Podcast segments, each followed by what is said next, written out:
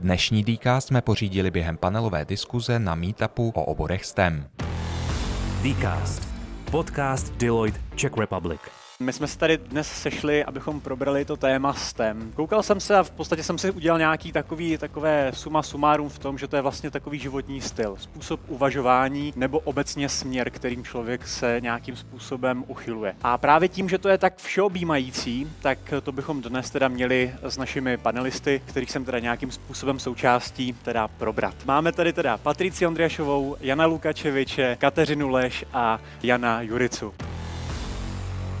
poprosím teda asi jako první Patrici Ondriašovou, která k nám přijela i z Brna, aby se nějakým způsobem představila a řekla něco o sobě. Během vlastně studia na vysoké škole jsem začala pracovat na částečný úvazek ve firmě, kde jsme vyvíjeli, vyráběli, testovali výměníky, čili tlakové nádoby na jadernou elektrárnu Temelín. Poslední semestr na magisterském studiu jsem nastoupila do brněnské firmy SAP, a SAP Aerospace, tehdy ještě startupová firma. Děláme projekty pro Evropskou vesmírnou agenturu a přišel jako strašně zajímavý obor a v České republice strašně málo o něm vůbec nic není nebo není tak častý. A teď nově tři měsíce jsem dostala na starosti vést celý ten engineering a celý ten tým těch jedenácti mužů. Patricie Ondriašová, teď poprosím Jana Lukačeviče o takové krátké představení. Kde bych začal? Vystudoval jsem fakultu strojní ČVUT tady na Kopci. V současné době pracuji na Akademii věd, na oddělení kosmické fyziky, Ústavu fyziky atmosféry. Tam jsem nejprve fungoval tedy jako inženýr, vyloženě v té pozici člověka, který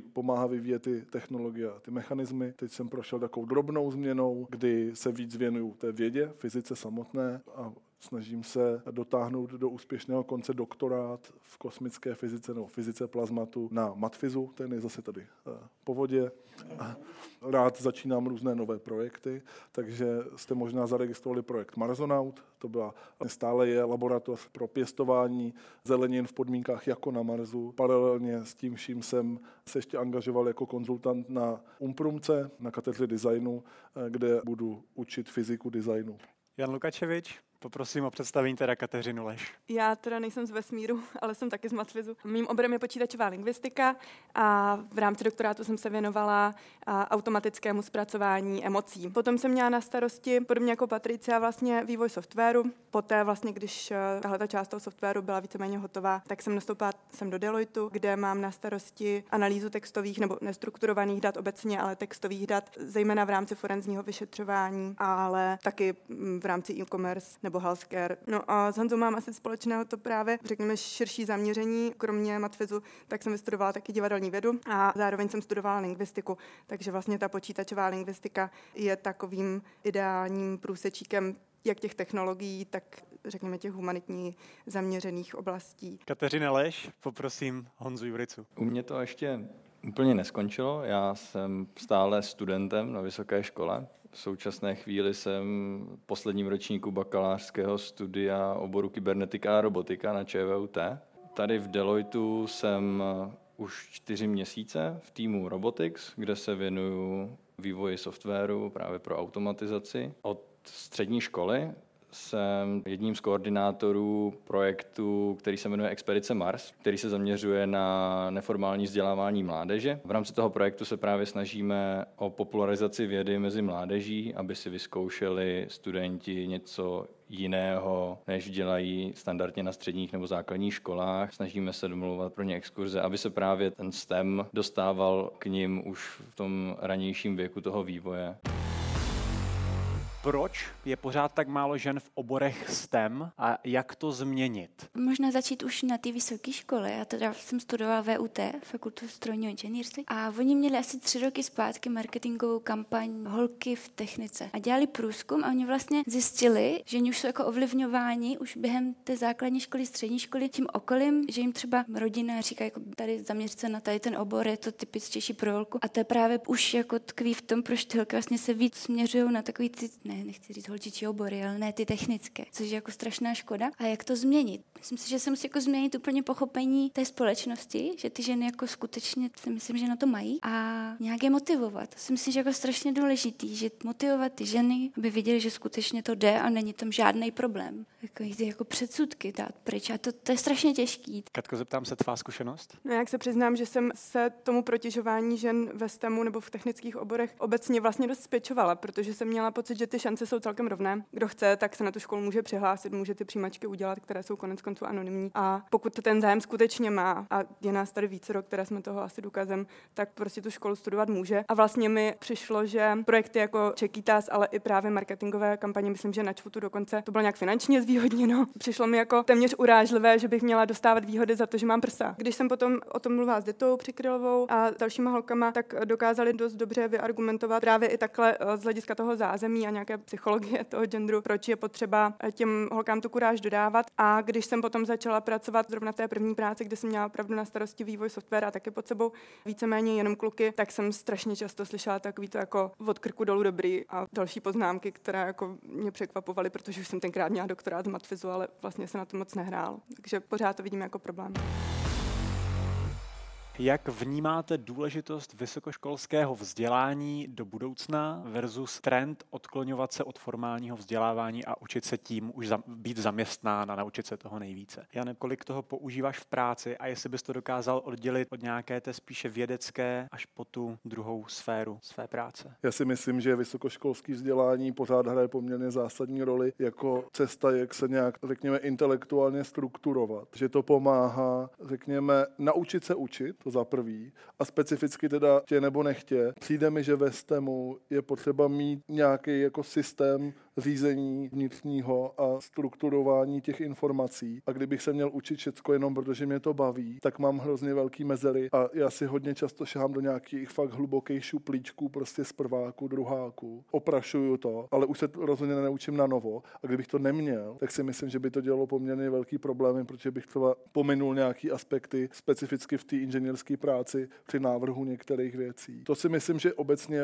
problém v rámci toho vysokoškolského vzdělávání hodně často má člověk pocit, že se učí nepraktické věci, protože vůbec neví, jak je bude aplikovat. Ale já třeba teďka po tom, co jsem vlastně přešel na Matfis a učím se fyziku v úzovkách na novo, tak eh, konečně třeba chápu, na co některé věci používat. Já chodím teďka v uplynulém semestru některé předměty s prvákama na matfizu, zatímco oni byli třeba v některých směrech takový až jako ofrněný, jako proč se pro boha mám teďka učit nějakou divergenci a rotaci. Teď tomu vůbec nerozumím, to je nějaký abstraktní pojem. Si říkal, konečně to chápu, protože už to dva roky používám v práci a pořád mi to tak nějak úplně nedolíhalo, to soukolí a teďka to konečně zacvaklo. To je podle mě jedna z neocenitelných eh, rolí toho formálního vzdělávání, který jsou za mě neoddiskutovatelný. Honzo, jak často teď během svého studia zažíváš ten pocit, k čemu mi to bude? Já jsem možná trochu speciální případ, protože já jsem to řešil v nějakých středních srazech a tak a oni říkali, že nebaví dělat domácí úkoly třeba, že čekali, že si to odbydou na střední škole a že už to nebudou muset dělat. A já jsem říkal, no je pravda teda, že jsem nebyl úplně vzorný student, když jsem byl na střední škole. A říkal jsem, já jsem šel ale na vysokou, vybral jsem si ten obor, který mě zajímá a ty domácí úkoly máme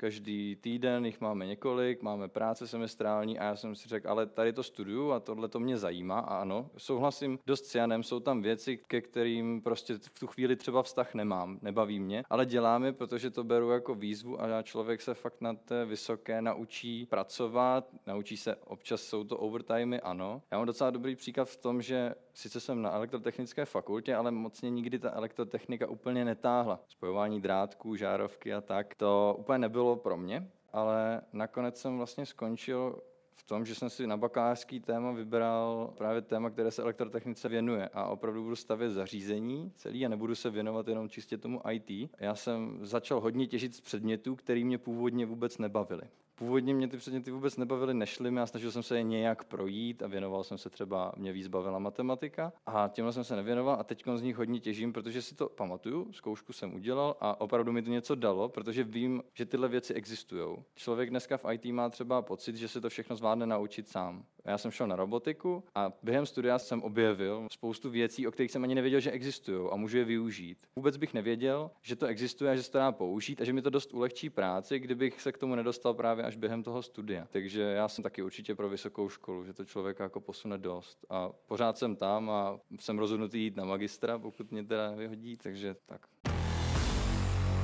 Jak vnímáte rozdíly vzdělávání v České republice a v zahraničí? Kvalita, konkurenční výhoda? Jakou pozici vlastně STEM má v zahraničí oproti tomu, jakou pozici má v Česku? Tak já jsem studovala převážně v Norsku a v Německu. Musím říct, že ten norský systém je hodně jiný než ten náš, protože hodně spoléhá na samostatnou přípravu. To znamená, že v Praze jsem měla, já nevím, čtyři semináře denně a přednášky každý den, když to v Norsku to byly třeba jenom tři předměty za semestr. Vůbec jsme neměli takové ty úvody do úvodu k úvodům. Na to se prostě nehrálo.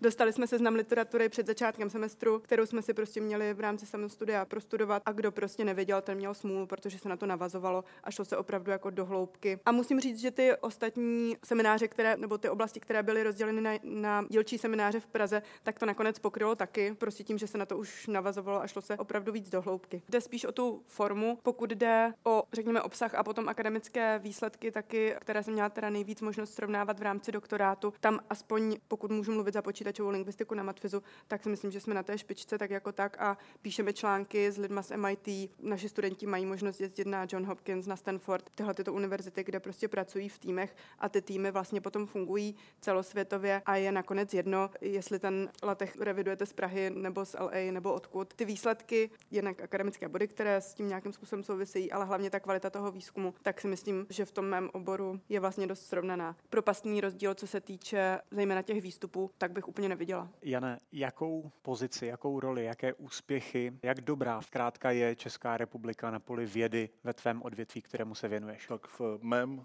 odvětví konkrétně si stojí velice dobře. Já se věnuju, když to fakt jako hodně zúžím, eh, tak v rámci kosmické fyziky děláme tu fyziku plazmatu, v rámci fyziky plazmatu děláme tu vlnovou fyziku a v té třeba to naše konkrétní pracoviště na Akademii věd nebo ten matfis, ta katedra povrchu a plazmatu patří k naprosto světové špičce. Specificky vlastně vedoucí našeho oddělení patří asi myslím mezi top pět lidí na celém světě, takže v tomhle tom směru vlastně by to byl krok stranou jít v tuhle chvíli někam jinam. Nicméně ta otázka jako celek je podle mě dost voda na můj mlín, protože jsem se tomu že 6 let věnoval v rámci toho ISN a, a jsem velký advokát za to, aby člověk strávil čas v zahraničí během svého studia, ať už formou exchange nebo šel na celého magistra někam pryč. Případně, když si troufá, tak klidně už i na, na toho bakaláře a pak se vrátil, protože minimálně bude mít srovnání a bude mít kontakty, pokud zůstane v Evropě, protože ta Evropa je vlastně hrozně malá a máme vlastně poprvé, co jsem k výzkumu přičuchl, bylo už v tom ISM, kdy jsem vlastně dělal social sciences. Měli jsme taky dotazníkové šetření s 80 tisíci odpověďmi od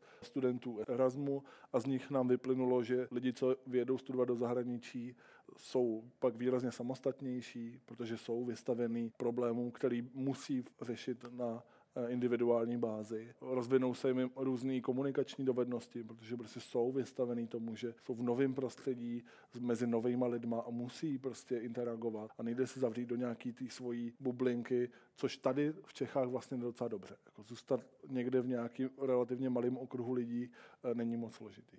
Patris, ty jako ve firmě, která se zabývá aerokosmickým, asi možná i výzkumem, vlastně vývojem a tak dál, tak eh, jak je těžké, jestli ty s tím máš ze své pozice zkušenost, jak je těžké přilákat zahraniční zakázky a tak dále, jak se koukají na Českou republiku, jaká je ta komunikace? Já vím, že ty jsi byla dokonce v Americe na nějakých certifikačních stážích. Jaký tam je pohled na Českou republiku, na tu kvalitu Čechů a tak dále? To je dobrý, co jsi vzpomněl právě, protože my jsme kupovali separační zařízení, se vyrábí, byste postavili ten satelit od toho nosiče, tak ho umí jenom jediná firma na světě a to je americká firma. A oni dokonce, když jsme jim poslali objednávku na sedm těch zařízení, které si strašně moc peněz, tak se vzali a přijeli se na nás, pojď skutečně jako existujeme do České republiky, to uvěřit. Takže t- takový nedůvěryhodný. Nakonec ta spolupráce pokračovala, ale samozřejmě tam pak hrály hodně velkou roli finance a tady ty věci, protože chci dostat samozřejmě dopředu zaplaceno velkou částku. Takže když viděli, že mají od nás skutečně ten, ten balík, tak jsme to dokončili, ale byl to pohodu. Takže je to těžký. Myslím si, že musím jako prokázat právě tím, že skutečně Česká republika má dobrý lidi na kosmické aktivity. Honzo, jak tebe ovlivnila nějakým způsobem popkultura, když to tak řekneme, třeba pro výběr toho tvého zaměření, anebo i v dnešní době? Já se přiznám, a já jsem viděl několik seriálů Star Treku několikrát. Jsem fanda Star Wars, i když teď mě trochu zklamali ale to je jiný příběh a musím se přiznat k tomu, že to sci-fi asi mě hodně ovlivnilo, když jsem byl mladší, že se chci věnovat té fyzice a že mě to táhne a chtěl jsem být astronautem a kde si. A pořád mě to drží, pořád mě ten vesmír zajímá tak a mně se třeba teď líbí, já jsem se chtěl trošku ještě jenom tak jako zabrousit zpátky k těm třeba filmům, že se něk, ně, někdy, někdy jsou ty filmy o superhrdinech, že trošku nabourávají to, jak fyzika ve skutečnosti třeba funguje, jsou tam určité nereálné věci, ale pak přijdou filmy, které se snaží být hodně realistické, ať už je to třeba Martian, i když má svoje neduchy, tak je to třeba Interstellar. Tam se snaží zaměřit na fyziku jako takovou, na relativistickou fyziku. Také se mi líbilo na tom, protože jsem četl článek nedávno, a právě k tomu jsem si na to vzpomněl díky těm černým dírám, protože vlastně v Interstellaru je taky taková velká černá díra. Mně se na ní líbí to, že když to designéři, nebo když nevím kdo rozhodl, že bude černá díra tam, tak se řeklo ano, ale jak černá díra vypadá. Fotografii černé díry nemáme zas tak dlouho a není zas tak ostrá, ale my tam chceme mít černou díru a potřebujeme vidět, jak vypadá. A samozřejmě matematika nám už takovéhle objekty, jako je třeba černá díra, už popisuje. Dokážeme matematicky popsat objekt černé díry. No a co udělali tvůrci filmu, bylo to, že opravdu napsali ten model té černé díry a nechali ho vygenerovat počítačem. A vyšlo jim více-méně to, co můžeme vidět pak v tom filmu. Samozřejmě se na to vrhli pak ještě designéři a dostylovali to a tak, ale to, co tam viděli, jak máme kruh uprostřed takový ten disk, tak se tomu nejdřív úplně jako trošku divili. Nečekali, že to bude třeba vypadat takhle, ale zjistili, že to přesně kopíruje ten model a že to vlastně takhle vypadá. A díky tomu, že vlastně natáčeli tady ten film, tak dokázali jakoby lidem ukázat, jak by mohlo vypadat něco, co jsme ještě nemohli ani spatřit. A drží se toho, i přesto, že, se jim to třeba nikdy nemuselo líbit. Můžu potvrdit, ona opravdu vznikla přímo studie, můžete si ji stáhnout. Eh, jedním z autorů je Kip Thorne, jeden z držitelů Nobelovy ceny za fyziku, který opravdu spolupracoval na tom modelu, který v Interstellaru nakonec figuruje v podobě černé díry s názvem Gargantua. Kdo ještě Interstellar neviděl, koukněte na to, je to fakt zase pokus o velmi fyzikální správnost. Katko, já bych se zeptal, když se budeme bavit o celém tom odvětví toho STEMu, to znamená možných projektů, které jsou na poli v podstatě kolem nás, co bude nějaký game changer toho, jak se na nás řítí technologie? Co je tím lídrem v dnešní době? Jednoznačně to rozvoj neuronových sítí. To je velký game changer a zároveň pokud bych měla mluvit o nějaké výstraze do budoucna, která s tím souvisí, tak je to pochopitelně těžká interpretovatelnost těch neuronových sítí. V mém oboru si to můžete představit tak, že třeba strojový překlad, který se dělal dlouhou dobu statisticky nebo hybridně statisticky pravidlově, tak dneska se dělá těma neuronkama. Neuronová síť se na paralelním korpusu českých a třeba anglických dat naučí, jak správně překládat. 99 vět ze 100 přeloží perfektně a ta jedna je totální slovní salát. A nikdo neví proč. A když to bude samoředitelné auto, tak prostě 99krát pojede správně a jednu to s váma napálí do stromu a nikdo neví přesně, co se tam stalo. Nevím, jako, jaký na to mají názor kolegové, ale za mě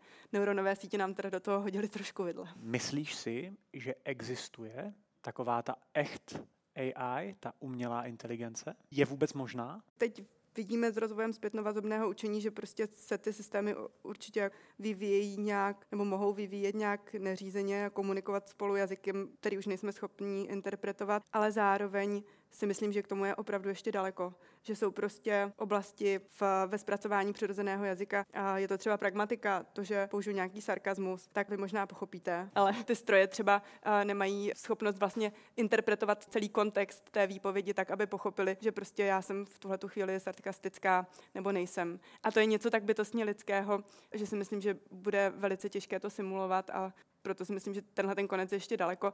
Na druhou stranu umělá inteligence nebo strojové učení je vždycky tak dobré, jako jsou dobrá trénovací data, která tomu podvrhneme jak se ukázalo na mnoha případech takových těch zmutovaných eh, konverzačních chatbotů někde na Twitteru a podobně, kde prostě se ukázalo, že jsou to fašisti, protože se to trénovalo na tom, co tam ty lidi opravdu říkají. Má to samozřejmě spousta jiných nebezpečí, které vyplývají v zásadě ze statistiky nebo stochastiky možná spíš v tom, že prostě když umělá inteligence kontroluje rengeny plic a říká, že tady je pravděpodobně rakovinotvorný prvek, protože viděla těch snímků x tisíc, které by třeba člověk lékař nebyl schopen vidět, tak se ale taky může stát, že se pěkně sekne, hodí ti tohle diagnózu a ty se budeš prostě věšet, ale je to pořád jenom statistika. Jane, poprosím, jestli ty by si dokázal teda vypíchnout, co v rámci světa shledáváš jako největší tahouny ve svém odvětví, na co třeba nejvíce těšíš, nebo co zrovna teď aktuálně probíhá? Já jsem velký příznivce taky jako nasazování neuronových sítí eh, na ty naše data, protože exponenciálně roste množství nazbíraných dat nejrůznějšíma sondama, ale počet kosmických fyziků je víceméně plus stejný, nebo ten růst je lineární, takže se tam vytváří extrémní disparita v tomhle tom. A je potřeba nějak tu mezeru mezi tím uzavřít. A jednou z možností je, právě využívat neuronových sítí, které by pomáhaly právě třeba v rámci toho image recognition, protože hrozná hromada dat se v současné době opravdu v té kosmické fyzice analyzuje tak, že vytvoříme nějaký uh, spektrogramy a v nich hledáme nějaký specifický paterny barevný a říkáme, ano, to je tahle ta elektromagnetická vlna, ano, to je tady tenhle ten jev. A desítky nebo stovky kolegů tím buď sami tráví, nebo jejich stážisti tím tráví prostě dlouhý hodiny času, aby to vyhodnotili. Takže v tomhle tom směru já jsem velký advokát, proč eh, tímhle s tím směrem jít a zkusit to propojovat což navazuje na další věc, která podle mě bude dost klíčová, a to je právě to propojování. Celkově si myslím, že se musíme snažit být multidisciplinární, abychom třeba byli schopní půjčovat si nějaký atraktivní, eh, zajímavý myšlenkový pochody nebo poznatky nebo přístupy z jiných oborů, kde už jsou třeba dávno osvojený, to odvětví jako takový, který může být poměrně konzervativní, jenom nevidí. To je určitá zásadní chyba, nebo ne nutně chyba, ale určitý nedostatek té vědy, že ona čím více specializuje do hloubky, tak tím větší se vytváří mezera mezi těmi jednotlivými obory, protože když si člověk představí, že jsou vedle sebe dvě velice hluboké díry, tak dostat se z jedné díry do té druhé musí překonat tu velkou vzdálenost. Takže do budoucna si myslím, že třeba management vědy se musí dost zásadním způsobem změnit, jak vlastně bude výzkum jako řízen. A že to nebudou prostě výzkumníci, kteří se k tomu seniorně dostanou čistě proto, že jsou v té laboratoři ze všech nejdíl, ale naopak, protože jsou schopní kombinovat to, že umí lidi vést, že mají dostatečnou znalost toho oboru a třeba umí rejzovat peníze pro ten daný výzkum. Takže to jsou podle mě takový dva zásadní game changery. K té AI bych dodal dvě zajímavé věci. Tou první, když jsme se bavili o těch autech, že no tak v jednom případě to bude jako horší. Jakkoliv to zní jako cynicky, no, pragmaticky, tak je to vlastně super, protože my vlastně nechceme stoprocentně spolehlivou AI Protože jak je spolehlivý člověk? My chceme jenom AI spolehlivější než člověk, aby se snížila nehodovost. Říká se, že vyhodnotí správně asi 83% situací, takže nám vlastně stačí, abychom se dostali, aby AI byla o něco spolehlivější než člověk a pak se začne snižovat nehodovost. To je otázka změny paradigmatu. Jak budeme uvažovat nad, nad těma, s těma procesama a jak nám to bude ovlivňovat život.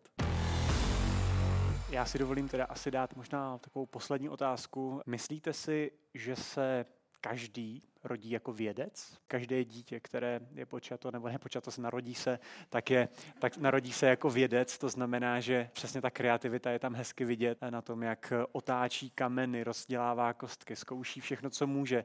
Z mého pohledu bych řekl, že opravdu potom úkolem školy je to, aby právě v něm nezabila tady ten zápal, tu kreativitu potenciální a tak dál.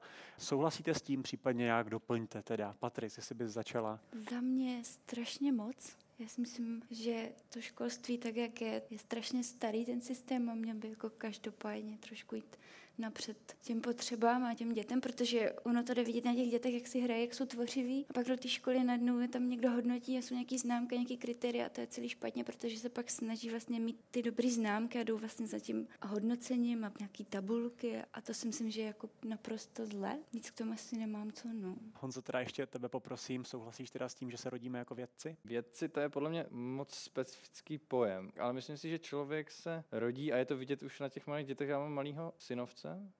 Netter? Synopse? Myslím, že člověk se rodí trochu jako objevitel a je to jako vidět asi na historii, protože lidi nemuseli jako, byla zavedená cesta do Indie a lidi nemuseli zkoušet druhý směr a zkusili to a lidi nemuseli letět na měsíc. Chvíli jako byla tam nějaká soutěživost, určitě člověk je, je šitný a snaží se soutěžit, ale určitě chce objevovat a třeba v budoucnu, ano, samozřejmě budeme moct využívat toho, že jsme se dostali na měsíc, doletíme na Mars a bude se to nějak využít, ale v současné chvíli je to prostě jenom o tom se tam dostat prostě. A ničem jiném to není. Takže si myslím, že člověk se do jisté míry rodí jako objevitel a protože nechci být ten poslední, co mluví, tak mě zajímá, co o to myslíš ty, Honzo.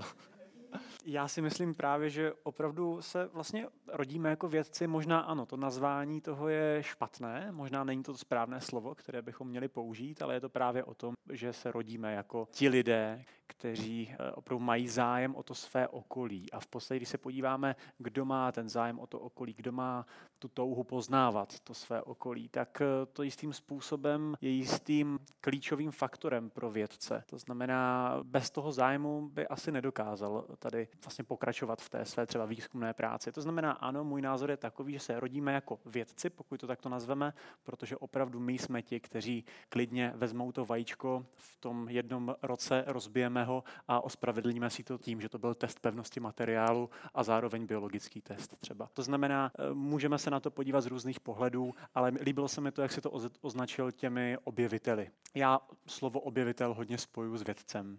Ať už jsem vědec geograf, nebo jsem vědec fyzik, ať už jsem vědec inženýr a tak dál. Tímto bych to ukončil. Moc vám děkuji, že jste byli součástí této panelové diskuze. Patricia Andrašová, Jan Lukačevič, Kateřina Leš a Jan Jurica. Děkuji moc. To byl Dcast, tentokrát z panelové diskuze Meetupu o STEM oborech. Další podcasty naleznete na deloitte.cz lomeno Dcast.